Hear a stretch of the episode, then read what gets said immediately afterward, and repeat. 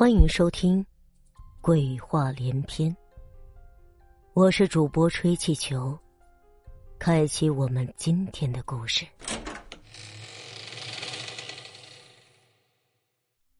入内阙三，小张买了一个监控软件，偷偷安装在大林的手机里，于是他和李姐的微信记录实时传到小张的手机上。起初。大林只是闲话家常，渐渐的，他提到入内阙的事情，字里行间暗示这东西可以杀人于无形，连法医都检查不出来。而李姐似乎颇为感兴趣，身怀利器，杀心自起。小张的怀疑果然没有错，大林是想利用入内阙发一笔邪财。只要李姐的老公一死，没有儿女的她便是第一继承人。而李姐和她老公之间的婚姻已经名存实亡，她痛下杀手也不无可能。这天晚上，小张把大林叫出来，点了烧烤和啤酒，酒喝的差不多了，小张语重心长的说：“大林啊，想发财不是坏事，但不能昧着良心啊。”你在说什么呢？大林有点心虚。小张把手机上的记录给他看。发现自己一直被监控，大林怒不可遏，差点把桌子给掀了。这是我的事情，不用你管。可你这是预谋杀人。大林连忙示意我不要大声嚷嚷，他压低声音说道：“小张，这可是千载难逢的机会，马无夜草不肥，人无横财不富，我们可是好哥们儿。我有了钱，难道会忘了你不成吗？所以，你要我眼睁睁看着你杀人吗？”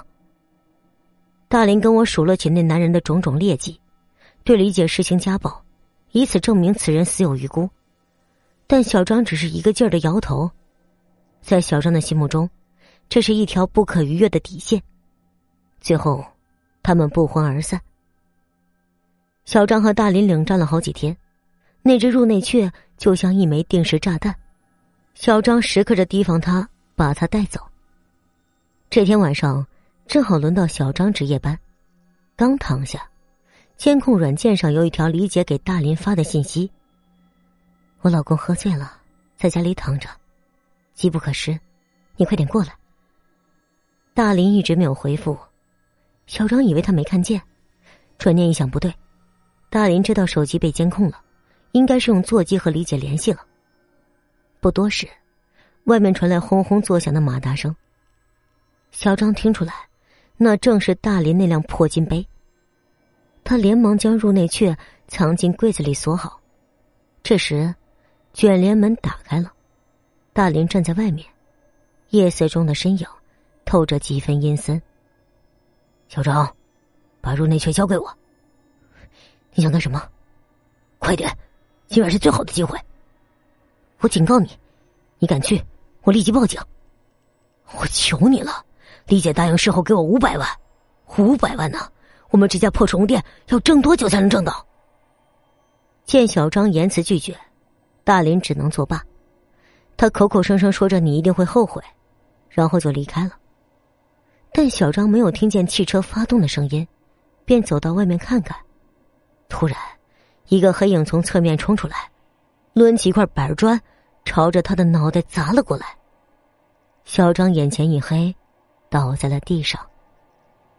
等他再次醒来的时候，已经不知过了多久了。他脑袋一阵混沌的疼，摸了摸后脑勺，已经结了血痂。屋里的猫狗惊慌失措的乱叫着，柜门被撬开了，鸟笼不见了。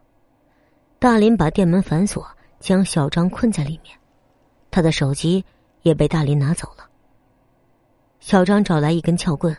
插进卷帘门的底部，使劲的撬着，最后将整个身子的重量压在上面，咔嚓一声，锁头断开，他一屁股跌坐在地上，卷帘门打开了。小张没有报警，毕竟他跟大林是朋友一场，他觉得如果能自己阻止他更好。他一路找到李姐住的小区，正摸黑寻找他家具体的方位，突然，不远处传来一声闷响。小张走过去一看，只见李姐俯卧在地上，暗红色的鲜血缓缓的淌开，小张的后背立即起了一层冷汗。这时候，大林从楼道里跑出来，蹲在尸体旁边鼓捣着，又急匆匆的跑开了。